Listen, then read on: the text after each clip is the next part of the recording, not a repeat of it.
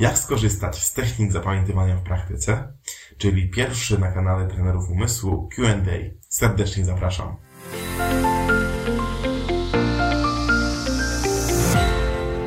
Cześć, witam Cię serdecznie na naszym kanale w serii Trenerzy Umysłu, gdzie wraz z moim bratem Bartkiem uczymy, jak lepiej korzystać z naszego umysłu, jak łatwiej się uczyć, jak wprowadzić nowy wymiar edukacji do naszej codzienności, jak lepiej korzystać z umysłu codziennych sprawach, jak łatwiej uczyć dziecko lepiej wykorzystywać swój umysł i swój potencjał. Robimy to na podstawie naszego doświadczenia, na podstawie naszej autorskiej metodyki oraz na podstawie wszystkich doświadczeń, które zebraliśmy między innymi na międzynarodowych mistrzostwach w szybkim zapamiętywaniu. Dzisiaj nasz mały jubileusz, czyli 50. odcinek Trenerów Umysłu. Jestem bardzo szczęśliwy, że jesteśmy w tym momencie, czyli że już daliśmy Wam, Tobie tyle wiedzy informacji, umiejętności praktycznych wskazówek, jak możesz pomóc sobie i swojemu dziecku e, w nauce. Przed nami jeszcze, mam nadzieję, wiele, wiele odcinków, natomiast dzisiaj czas na odpowiedzi na Wasze pytania. Dzisiejszy Q&A jest e, odpowiedzią na pytania, które zadawaliście pod odcinkami na YouTubie. E, zebrałem, zebraliśmy kilka tych pytań i spróbuję na nie dzisiaj odpowiedzieć trochę bardziej wyczerpująco niż tylko w tych komentarzach, gdzie próbujemy na bieżąco reagować na Wasze pytania. Niemniej e, już teraz zachęcam Cię, jeżeli tylko masz jakieś pytanie, napisz e, w komentarzu do tego odcinka.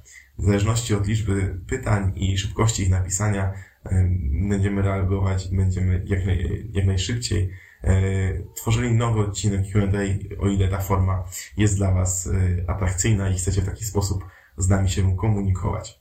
Pamiętajcie oczywiście, że możecie zapisać się do naszego newslettera. Nasza skrzynka mailowa również jest gotowa na Wasze pytania. E, z chęcią Wam pomożemy w Waszych wątpliwościach. Zaczynamy.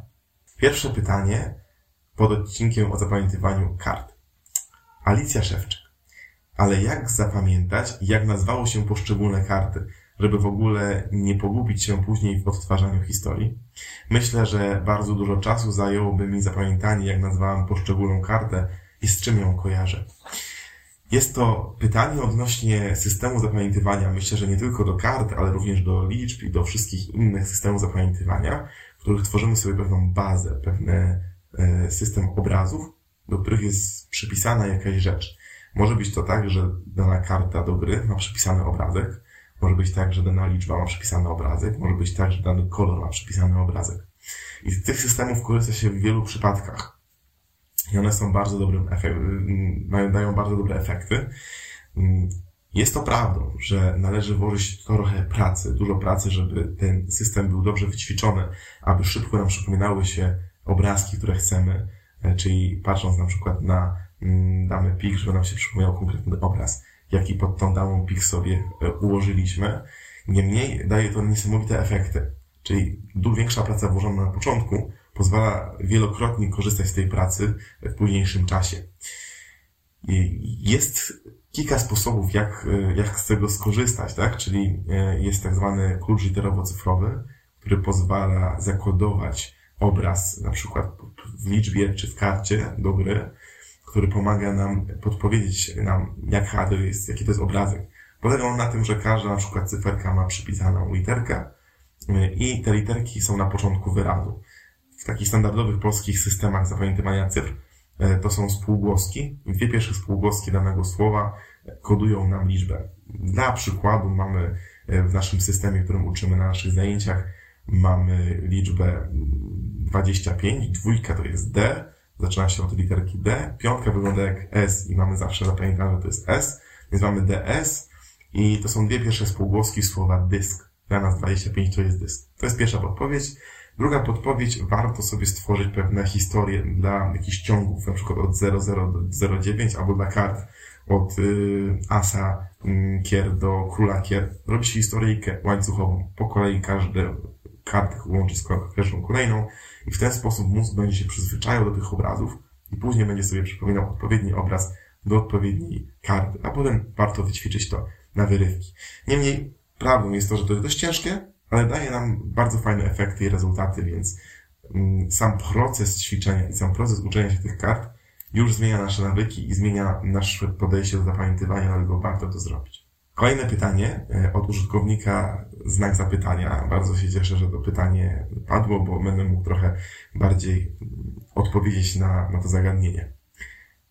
A gdy się ma mało czasu na nauczenie, nie ma czasu na nauczenie się do każdego jakichś wyobrażeń i jeszcze powtórki, może jakaś jeszcze metoda, może jest jakaś technika na poziomie autohipnozy. I teraz to, co jest bardzo istotne. Wszystko, co my uczymy, czego my Was uczymy, to są techniki pełnej świadomości. Czyli my działamy na rzeczach, które możemy normalnie kontrolować. Wyobraźnię jesteśmy w stanie kontrolować, nasze skojarzenia możemy kontrolować, powtórek możemy kontrolować. Jeżeli wprowadzamy się w pewne stany autohipnozy, pewne stany podświadome, tak? Czyli wprowadzamy zmiany na podświadomości, ale od strony podświadomości, czyli działamy podświadomie jakimiś falami alfa e, albo jakimiś jeszcze innymi rzeczami, to trochę tracimy, tracimy w ogóle kontrolę nad całym procesem. I słyszałem o różnych przypadkach, w których e, mózg dziwnie reaguje na takie, na takie mm, metody, w których zaczynamy funkcjonować na podświadomości, zaczyna otwierać się mm, pewne na przykład blokady które są naturalne i bardzo potrzebne. I słyszałem o osobach, które mieli przeczulicę słuchową, ponieważ zaczęły się uczyć podświadomie, czy czytać szybko, tylko podświadomie, bez użycia tej świadomej umiejętności e, uczenia się i wyobrażania. Bardzo jest ważne to, jakie są te techniki i czy one są dobre moralnie i czy one nie robią krzywdę. Wiem, że jesteśmy w takich czasach, w których chcemy mieć wszystko szybko, instant.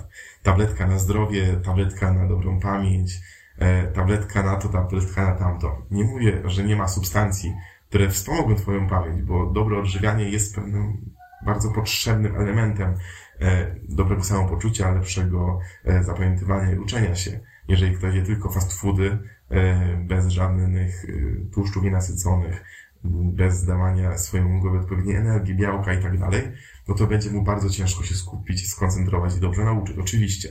Natomiast to nie jest tak, że możemy zrobić jedną prostą rzecz, która zmieni nam całość naszego uczenia się. To, co jest bardzo istotne, my potrzebujemy procesu, aby zmienić tak naprawdę kształt naszego mózgu. E, chodzi o to, że wszystko, co robimy, zmienia kształt naszego mózgu. Każde nasze zachowanie zapisuje się fizycznie w naszym mózgu, więc tworzy się jakieś nowe połączenie w tym mózgu i dzięki temu możemy z tej nowej umiejętności skorzystać, możemy sobie coś przypomnieć. Natomiast kiedy zrobimy pewne nawyki, to nasz mózg częściej wybierze tą ścieżkę, która jest dla nas bardziej efektywna.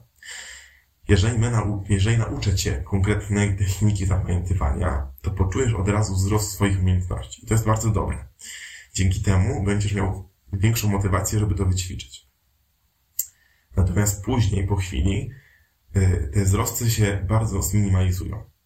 Każdy z nas chciałby, aby wykres y, naszych umiejętności od czasu treningu wyglądał w ten sposób, że czym dłużej ćwiczymy, tym mamy coraz to lepsze wyniki. Niestety on wygląda tak, że my ćwiczymy, potem mamy pułap, że nic nam się nie zmieniło i potem czujemy skok i potem nic się nie zmieniło i czujemy skok. Dlaczego tak się dzieje? Każdy trening daje nam efekt. Każdy trening zmienia nam nasze nawyki. Tylko, że my nie widzimy ich skutków, dopóki one się nie skumulują i nie dają nam konkretnego efektu. Jeżeli nauczymy nasz mózg, że warto robić powtórkę zaraz po nauce, to dla niego będzie to coś naturalnego. Nie będzie to przykrą obowiązkiem, nie będzie trwało to 5 godzin, tylko wystarczy 2, 3, 4 minuty po nauce i naprawdę dużo rzeczy powtórzymy sobie w tej aktywnej powtórce.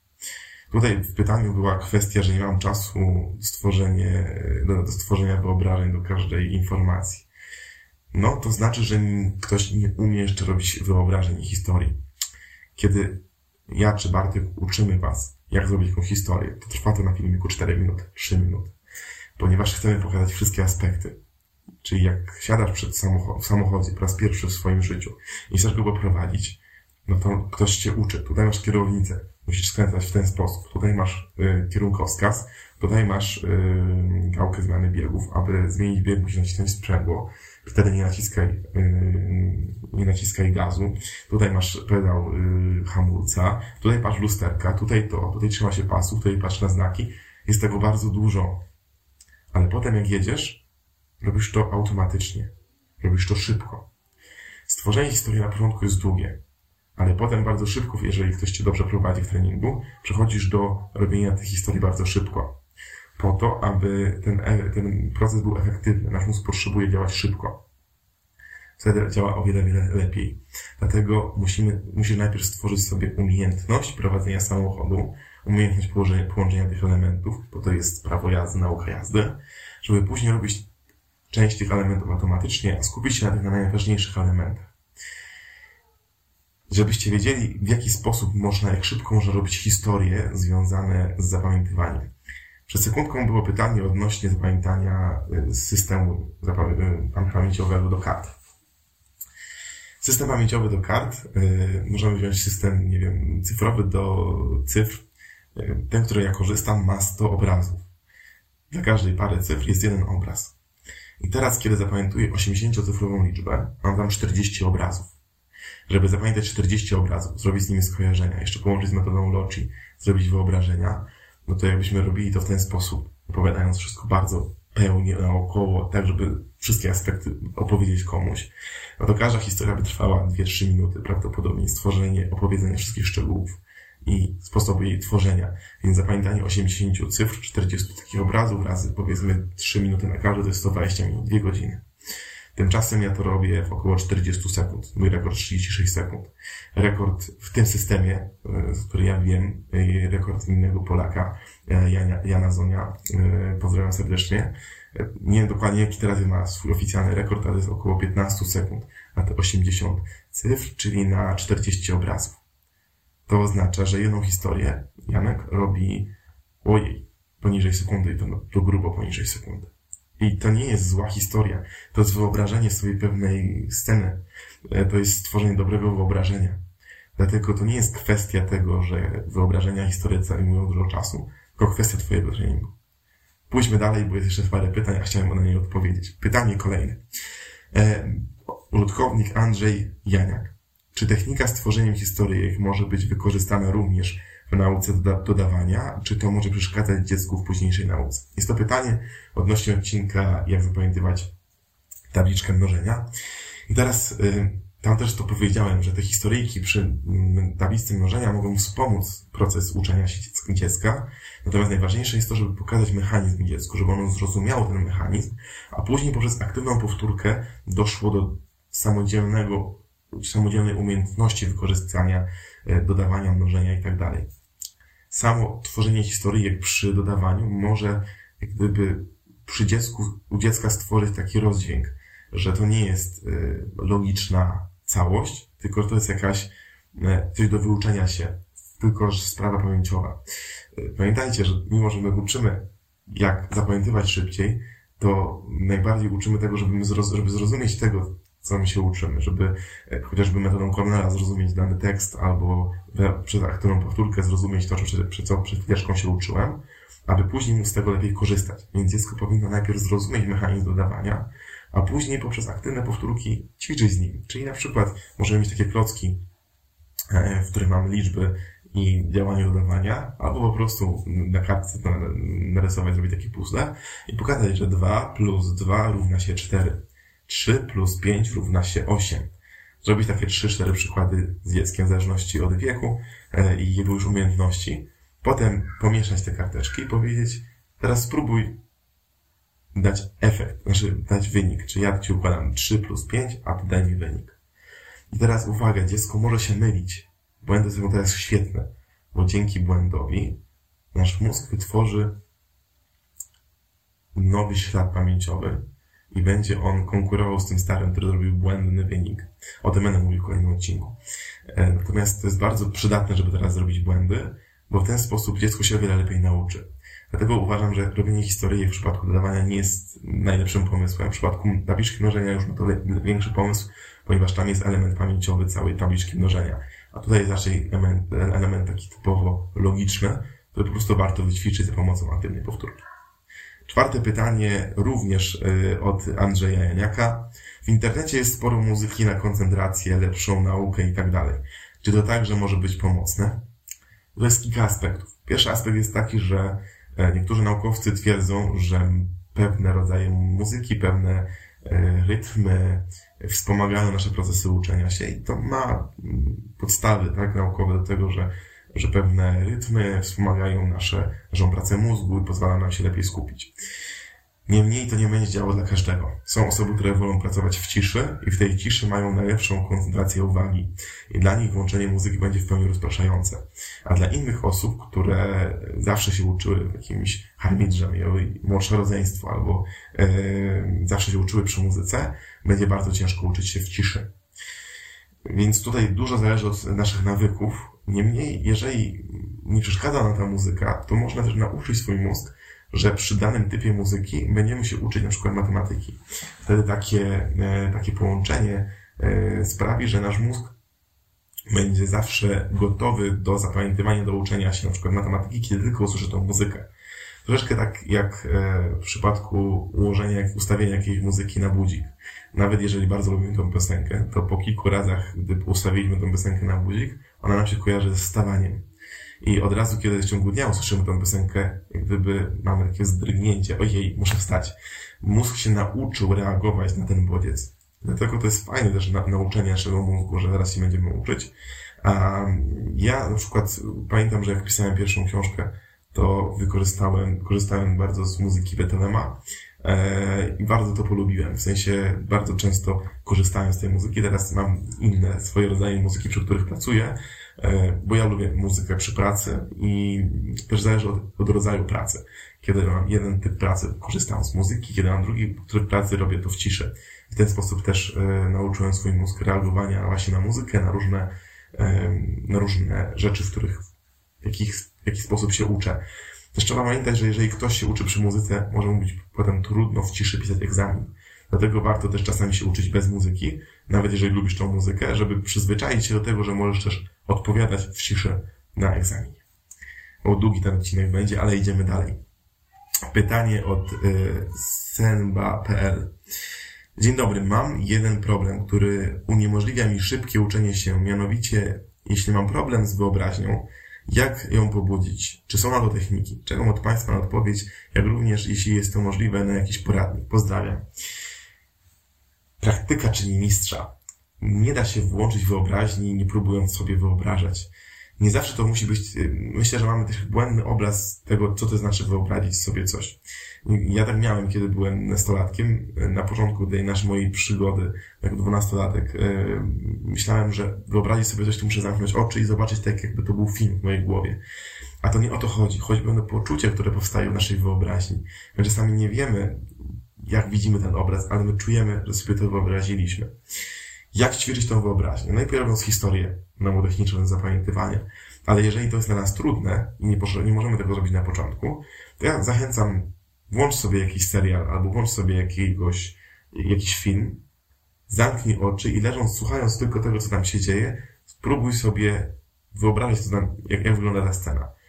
Wyobraź sobie jakiś szczegół, jakiś element. Nie wyobraź sobie całości, ale to będzie pobudzało Twoją wyobraźnię do tego, żeby wyobrażać sobie coraz lepiej rzeczy, które słyszysz, które sobie chcesz wyobrazić.